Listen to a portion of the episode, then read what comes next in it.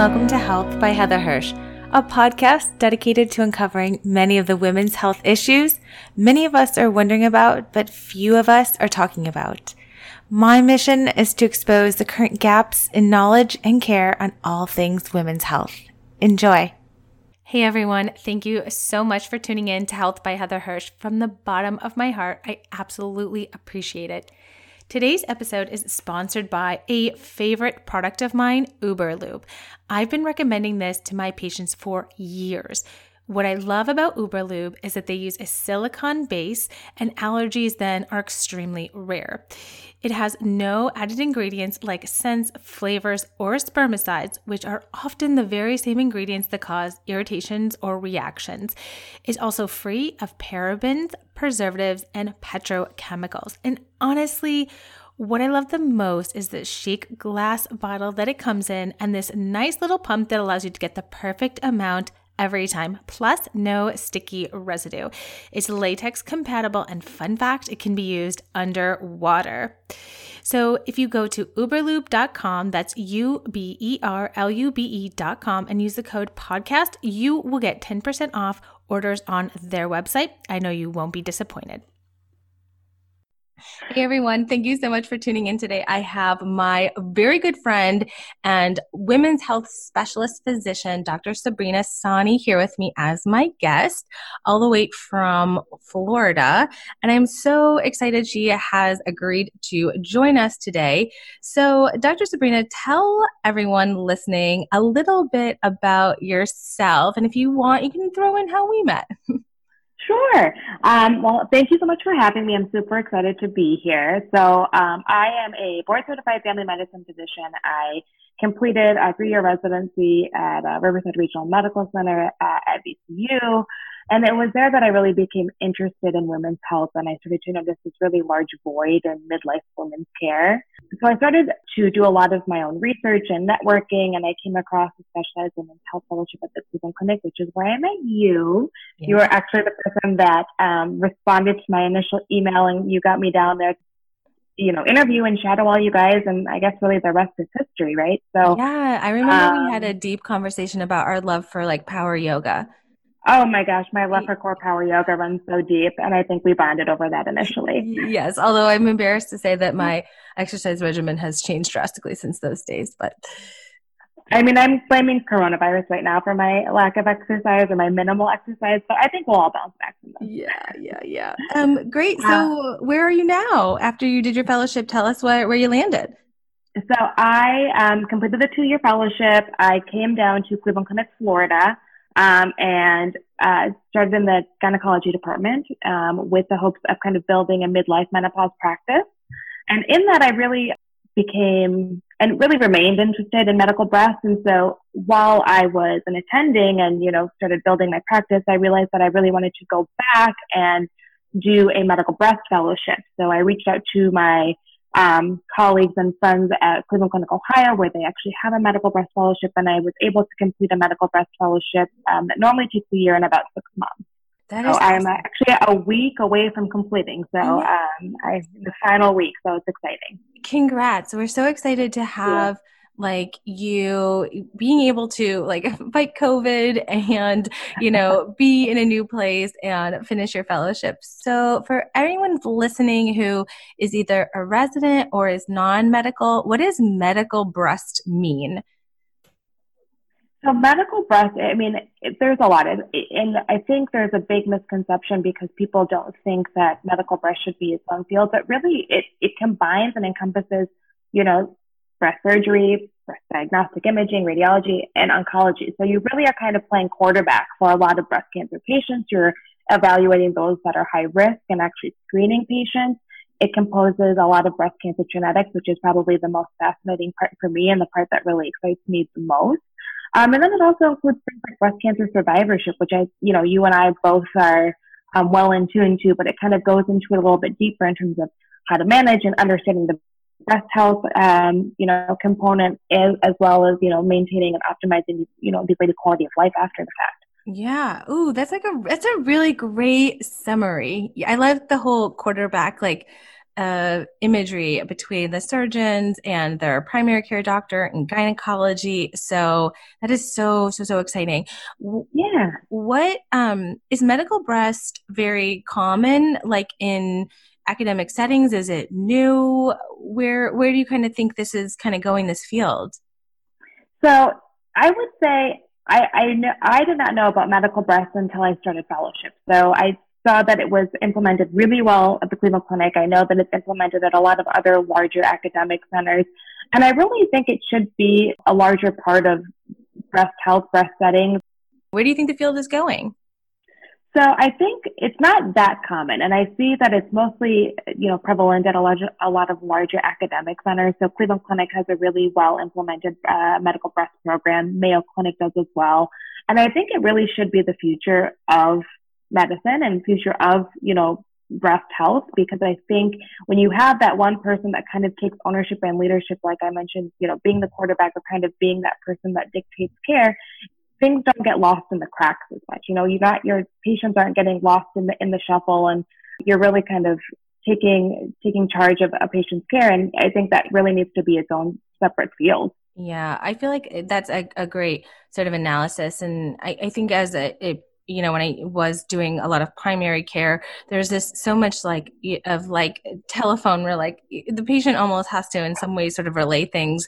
And i sort of see how you doing medical breast for these higher risk patients really just creates like a seamless sort of health um, experience for these these folks, these wonderful women, and just really kind of keeps an eye on things and is up to date with all the latest research. So that's really cool. That's really exciting. We're so excited yeah. for you.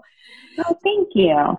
So tell me, what are some of the more common medical breast um, concerns that you see that people come to the office? I'm interested. So I would say the most common thing that I see in the office is probably complaints of breast pain.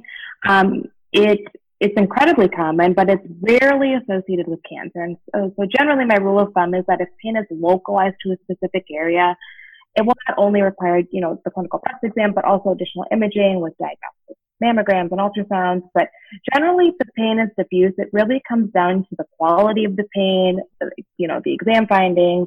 The patient's overall risk factors are important and her age because we know that we don't do mammograms on women under the age of 30. So they end up getting ultrasounds for evaluation of any kind of lumps or discharge or pain so, you know, I, I often a lot of times I'm counseling these women that there really isn't um, a true cause for a lot of breast pain that comes into the office. A lot of it can be hormonal, so pain that can coincide with your cycle. We obviously see quite a bit of it during perimenopause and menopause due to like, you know, really severe hormonal fluctuations. Mm-hmm. And another large culprit that I feel like women don't know a lot about is caffeine intake. So excess caffeine intake can cause a lot of breast tenderness as well as chocolate, which is unfortunate because those are, you know, two major staples and you know, a, a woman's diet, but it's um, it's a lot of you know counseling in, in that regard, and you know, lifestyle modifications um, to kind of adjust and you know help help treat the pain. So, oh my goodness. So wait a second. All right. So caffeine and chocolate. So can this sort of come out of? Is this something that usually is associated with caffeine intake and breast pain someone's whole life and kind of starts to get worse, or can like all of a sudden one day my caffeine intake kind of cause breast pain? Um, it can be that like you're. It's not necessarily like this gradual buildup, but if you if you were to ask if when I ask patients, you know, like how many cups of coffee a day are you drinking? The chances are they're you know these women are already drink, drinking you know three to four cups of coffee a day, or they admit to you know having sodas you know with their meals, or you know, the occasional Red Bull or five hour energy. So I think it's like those bursts of um, excessive caffeine intake that women are using for stressful times or to get through work or to get through school, things like that. Ah, like the burst of caffeine, but also yeah. like it can be a culprit and, and that's an important one. So correct. Watch Yeah. what about yeah. what about um nipple what about discharge um do you see that complaint i know i have seen it and this really worries people, especially, you know, if they were previously or had ever breastfed and they feel like they're lactating.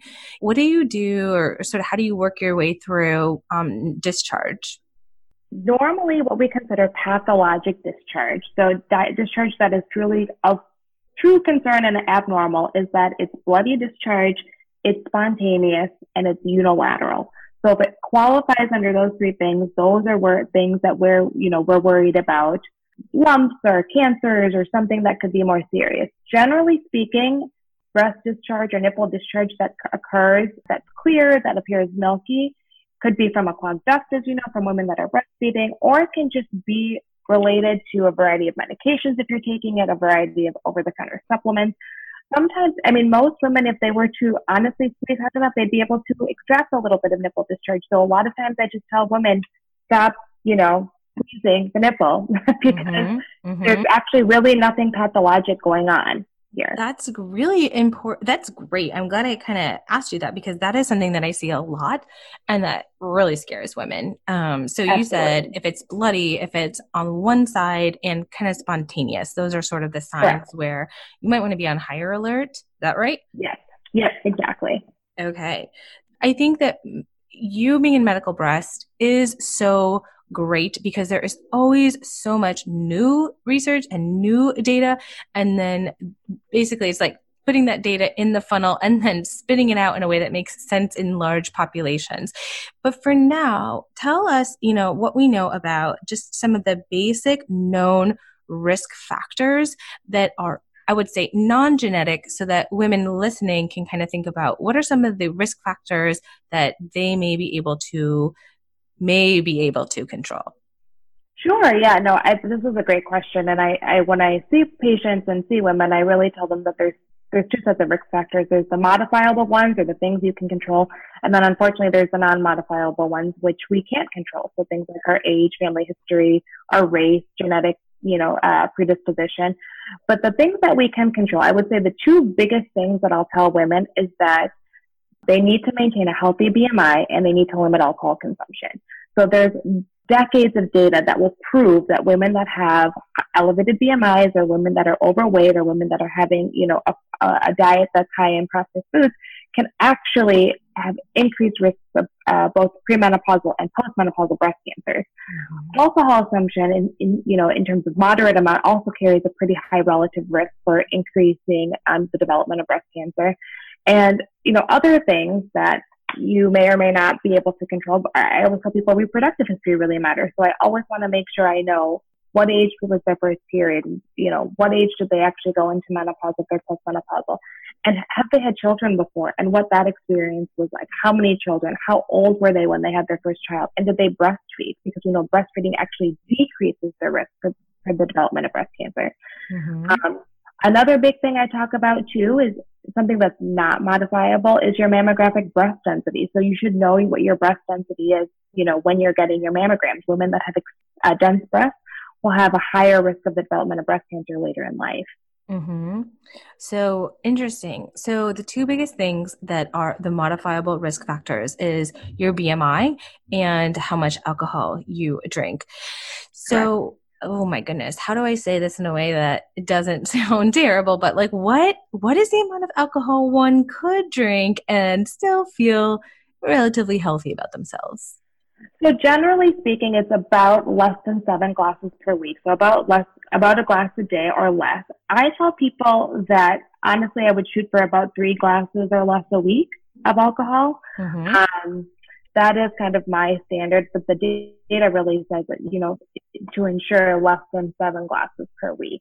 Um, okay. In terms of diet, you know, this is always a diff- difficult conversation because you need to word it in a way. But one thing I always say is I, I think there's so much data out there right now that kind of links certain foods to increased risk of breast cancer. So it's really important for me to make sure that patients know, like, okay, X doesn't exactly lead to Y in these cases, right? So you have to understand that a lot of these studies or the, a lot of these things you see in the media as it relates from dietary intake to breast cancer risk is kind of there's not a lot of good true data because you can't account for all the other factors that are that would increase a woman's risk, right? So you hear a lot about, for example, you know, dairy increasing the risk of breast cancer. Well, there was a study that came out not too long ago from California that said that um, you know increased intake of cow's milk um, could you know increase your risk for breast cancer, but that it, that didn't apply to um, cheese.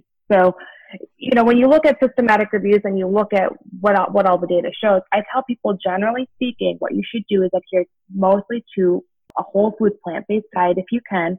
Limit the intake of red meat and get ample exercise because we know that women that do exercise that can lower their BMIs, you can decrease your risk that way. Mm-hmm. Okay, so exercise, keep alcohol to a minimum. I, I sort of like the three glasses of wine a week. I think that's that's really, you know, that's not saying for, for people who do enjoy alcohol, it's not saying nothing, but kind of keeping it down. And then yeah, there's this sort of the the epidemiology studies that are can be really hard to explain even i know for me when i'm explaining them even to myself or to my patients we have this association but you're sort of letting us know that there's the link is is more complicated than just a causes b right and then you said you talked about dense breast tissue. So let's dive into that for a second because this is can be really common and can make women feel nervous or you know just something that women should we should talk about. So how does having dense breast tissue how does that increase your risk for breast cancer? Currently the way we screen for breast cancer is we use a mammogram and a mammogram we know is not exactly a perfect test when you look at a you know mammogram, typically a radiologist will categorize breast tissue in four ways. So they every woman will fall into one of four categories. So the breast tissue will be described as predominantly fatty. It'll be scattered fiber glandular elements, um, heterogeneously dense, and extremely dense. Mm-hmm. And the two latter probably make up about 50% of women, and the other 50% probably fall in the other two categories there are things that can change your breast density over time. There's medications. Really, the only medication we know of that can truly change breast density is tamoxifen. But you know, as we age, sometimes uh, breast density can um, can decrease, and then we know these things fluctuate with our cycle. So, for example, when you look at a mammogram, it can be really hard to distinguish and, and find cancers through really dense breast tissue, right? So, people that have generally denser breasts it, can be a little bit more more uh, easy to miss cancers in that way because the tissue is so dense, so dense, so you're not able to uh, recognize it. So that's certainly one of the ways. But then, generally speaking, most people that have dense, tissue, dense breast tissue do get additional screening, so they can get things like ultrasounds to get a better look. There are, you know, risk assessment calculators all over all over that you can use to kind of uh, evaluate someone's risk. And generally speaking, that cutoff point is 20%. So if your lifetime risk is greater than 20%, you, you would qualify for something called enhanced surveillance, which means you would alternate with um, yearly mammography and um, MRI, so you get a better picture of the breast tissue. So I tend to use that risk calculator on a lot of my patients, if not all of my midlife patients, to get a sense of a, of a good screening outlined for them. Okay. So if your lifetime risk is greater than 20%, that's when you implement advanced sort of screening techniques, it sounds like. And the dense yes. breast tissue is important because it's just harder for the radiologist to see. That's kind of what you're saying? Yeah. You mentioned that uh, a lifetime risk of 20%, kind of like that threshold. When when should someone even think about getting genetic testing? What is the threshold for that? Is it family history? Is it just should everyone do it? What are your thoughts on that? So there are, you know, various medical associations and uh, organizations that put out certain guidelines. In terms of genetic testing, I tend to follow the National Comprehensive Cancer Network um, guidelines or the NCCN guidelines for who should get referred for genetic testing. It's different people. So one would be if you personally have breast cancer diagnosed under the age of 50. So that would be an indication to get genetic testing. If you were to have ovarian cancer at any age, you know, that would be an, an indication for genetic testing. If you develop bilateral breast cancer, male breast cancer, um, if you have any Ashkenazi Jewish ancestry with breast and ovarian cancer at any age, and then obviously a compelling family history. And so one thing I tell patients too is it's, it's not necessarily a strong, compelling family history of breast cancer. You have to look at their entire family history of all cancers because we know we know now that there's so many uh, breast cancer genes out there or genes in general that can cause not only breast cancer but other cancers as well. So I always like to ask about colon cancer history, ovarian cancer history, thyroid cancer, um, gastric cancer, so there's there's different genes that you can kind of, will kind of trigger in your mind if you hear that the patient has a lot of colon cancer and breast cancer, or maybe endometrial cancer and you know thyroid cancer, things like that.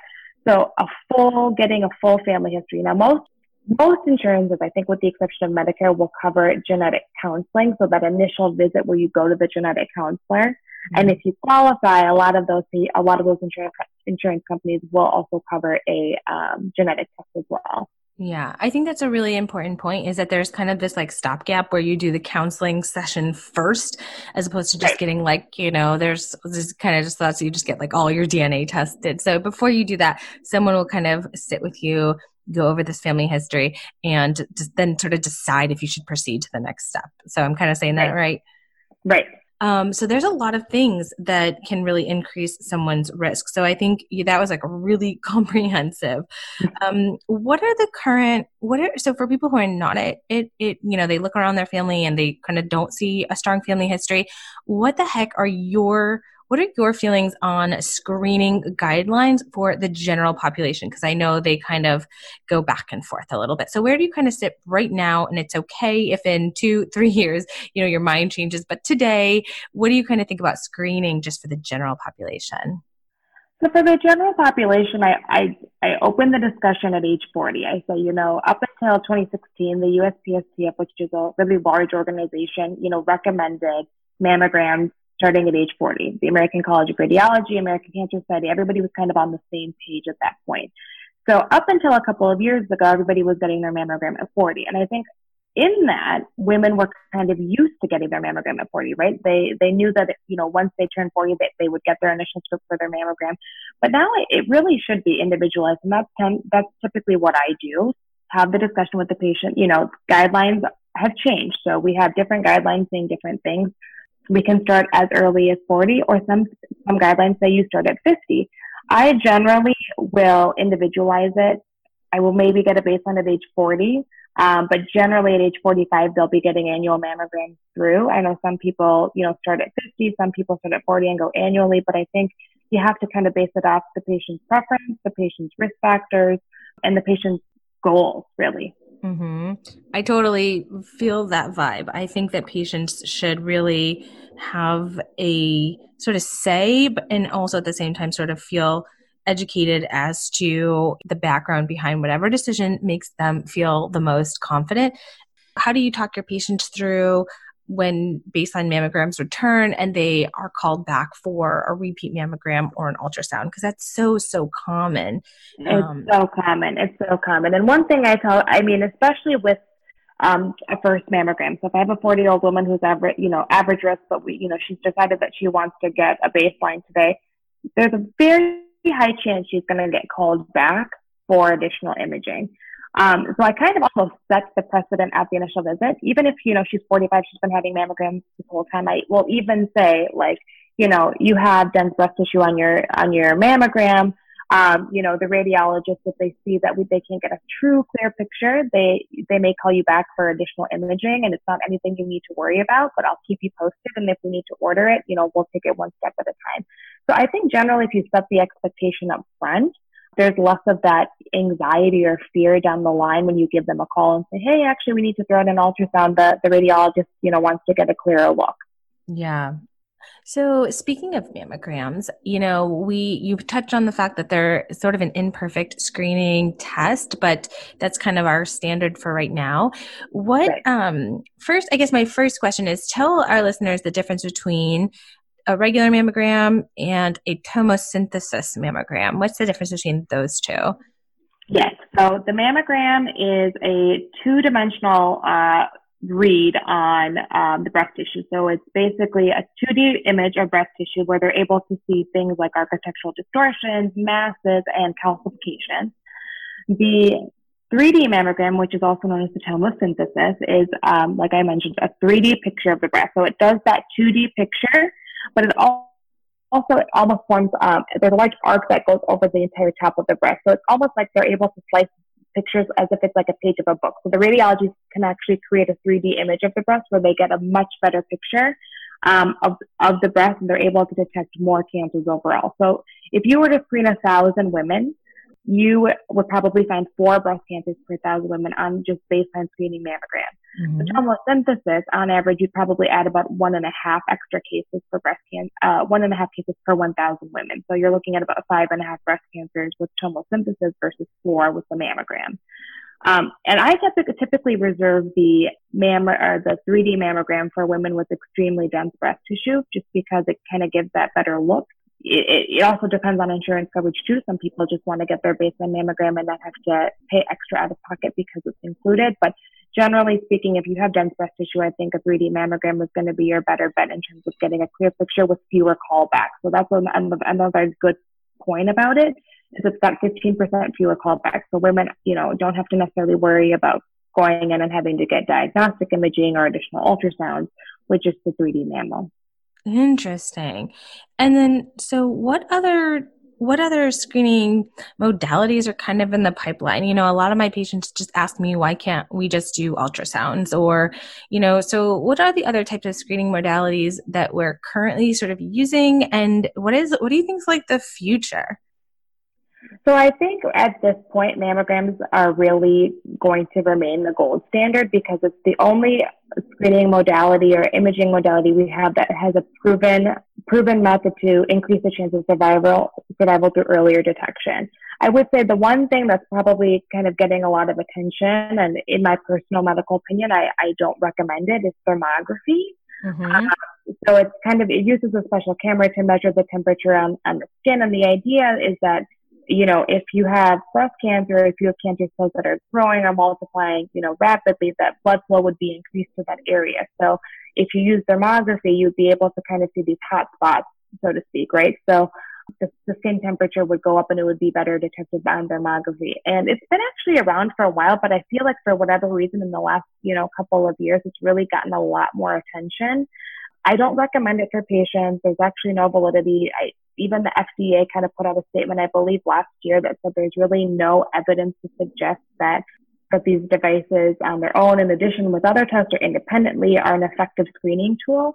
So I definitely tell patients who, you know, are either scared about radiation or they're like, I don't want anything invasive, that they're not going to get a really clear um, picture with a thermogram.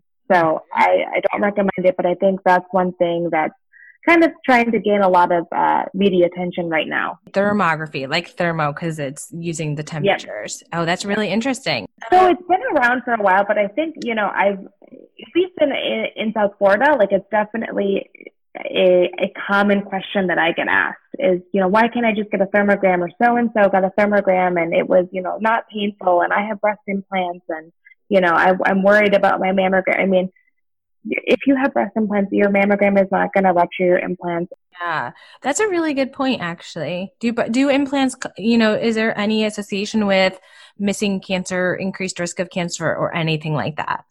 No. Interesting. Okay, that's wonderful to know.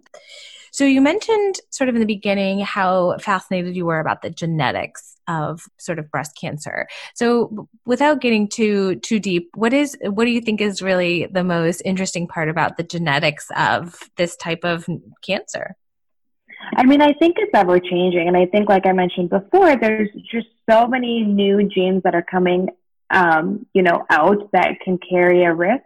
So I think most people are familiar with, you know, the BRCA gene, which carries like, you know, a, a, over an 80% risk for the development of breast cancer throughout a woman's lifetime. Mm-hmm. But there's other highly penetrant genes and even moderately penetrant genes that can also increase your risk that would also qualify you for a risk reducing mastectomy, just like the BRCA gene would, or may qualify you for that enhanced surveillance that I was talking about earlier. So I think there's so much more out there that we have to learn about. And there's actually a lot of data coming out about single nucleotide polymorphism, so SNPs, um, which are, you know, basically really tiny alterations in, in genetic makeup that can that can increase your risk. So I think that will be on the forefront of a lot of uh, breast cancer genetics and breast cancer risk, you know, in the coming years for sure. That's so exciting, especially as we start to like we throw around the term precision medicine a lot, and I think in our in our respective fields we're we're kind of thinking about how that precision medicine will fit in or make sense, or you know, and this this sounds like uh, really interesting and exciting things not only for as a as a scientist and as a physician, but really as our patients to sort of better serve them, better determine who's at high risk, all that kind of stuff. Right. So I have to ask you again, without giving me a dissertation, because I could if I, if you asked me. But what is your thoughts about hormone therapy? D- does it increase risk of breast cancer? What is your opinion about this? Being a women's health specialist and also being a medical breast expert. So I think, I mean, this probably could deserve its entirely own episode. Mm-hmm. I think mm-hmm. hormone therapy gets a really bad reputation with regards to breast cancer risk. I think, unfortunately, you know, the media definitely uh, portrays it in a way that's much more much more prevalent than it actually is. So we know from the Women's Health Initiative, which you know as well, um, there was a small increased risk in patients that were um, on the combined hormone therapy, right? So the estrogen and progesterone combined um, as it related to breast cancer risk. We know now that that risk actually clinically is very, very small. I mean, I think I read a statistic not too long ago that you probably have a higher chance of getting identity theft than um, getting breast cancer from hormone therapy. We also know now that estrogen alone has a decreased risk of breast cancer. So in women that don't have a uterus that don't require that progesterone, your chances are lower for developing breast cancer. I mean, there's so many different things. I mean, that study used a formulation that, you know, is not common in practice today. So I don't know that you can just generally generalize it to all of hormone therapies available. I still think even if, I mean, I've put BRCA patients who've had mastectomies and oophorectomy on hormone therapy for menopausal symptoms, for prevention of cardiovascular disease all the time without being scared of their breast cancer risk, right? There's yeah. so much data and there's so much out there that women need to know because I think it just gets so skewed, you know, and lost in the shuffle. What a unique position that you are in, in that you've had this really deep education. And, and for those of you listening, we did the same training and the same fellowship in, you know, menopausal hormone replacement and, you know, very, very, um, you know, significant data and research about the real risks and benefits and safety and efficacy. And, you know, you're also really in this medical breast field. So you're really kind of paving the way for like, I think something really new and exciting. And, and I think that really this, this should put you in a, in a great place to train other people and educate the population because this is really, you know, place where you're this intersection where you sort of live basically in, in terms of your medical career. So I'm so excited that you mm-hmm. have kind of like given us all this all this knowledge bomb today. Of course. Thank you so much for having me. I had so much fun chatting with I, you. I know. So where can people find you if they want to shoot you questions or, you know, where um, remind us again where you practice and or where you're located? Sure. So people can find me on Instagram at SKS underscore MD, and I'm also on Twitter at um, at Sabrina Kaysani. Um, and then I'm also seeing patients here in South Florida at Cleveland Clinic Florida, located in Weston, so just outside Fort Lauderdale. And hopefully, um, we'll start to do a lot more virtual visits, so I can see people, you know, from across the state and you know, hopefully across the country if if they're not able to come see me in person. So um, stay tuned for that. Yeah. Any kind of last summary? Any last thoughts you want to leave people with? I mean, I think, you know, for, for women that, you know, want to optimize their breast health and, or women that are, you know, going through menopause or perimenopause, I encourage all of you to, you know, find a provider that you trust, find a reliable physician that you can go to to discuss, you know, your symptoms. Find somebody that, you know, you can confide in. I mean, really, you need to advocate for yourself. And that's a really big message I tell a lot of my patients is you got to advocate for yourself and find the right people to help you because we do exist. We're out here. We just, we, there's not many of us and we, we need to find, we need to find you too. Well, thank you so much. I'm so glad that you joined us. Um, Sabrina is definitely busy finishing up her fellowship and seeing patients. Thank you guys so much for listening in. Have a wonderful rest of your day or evening. And we hope to have you listening again on the podcast. Bye.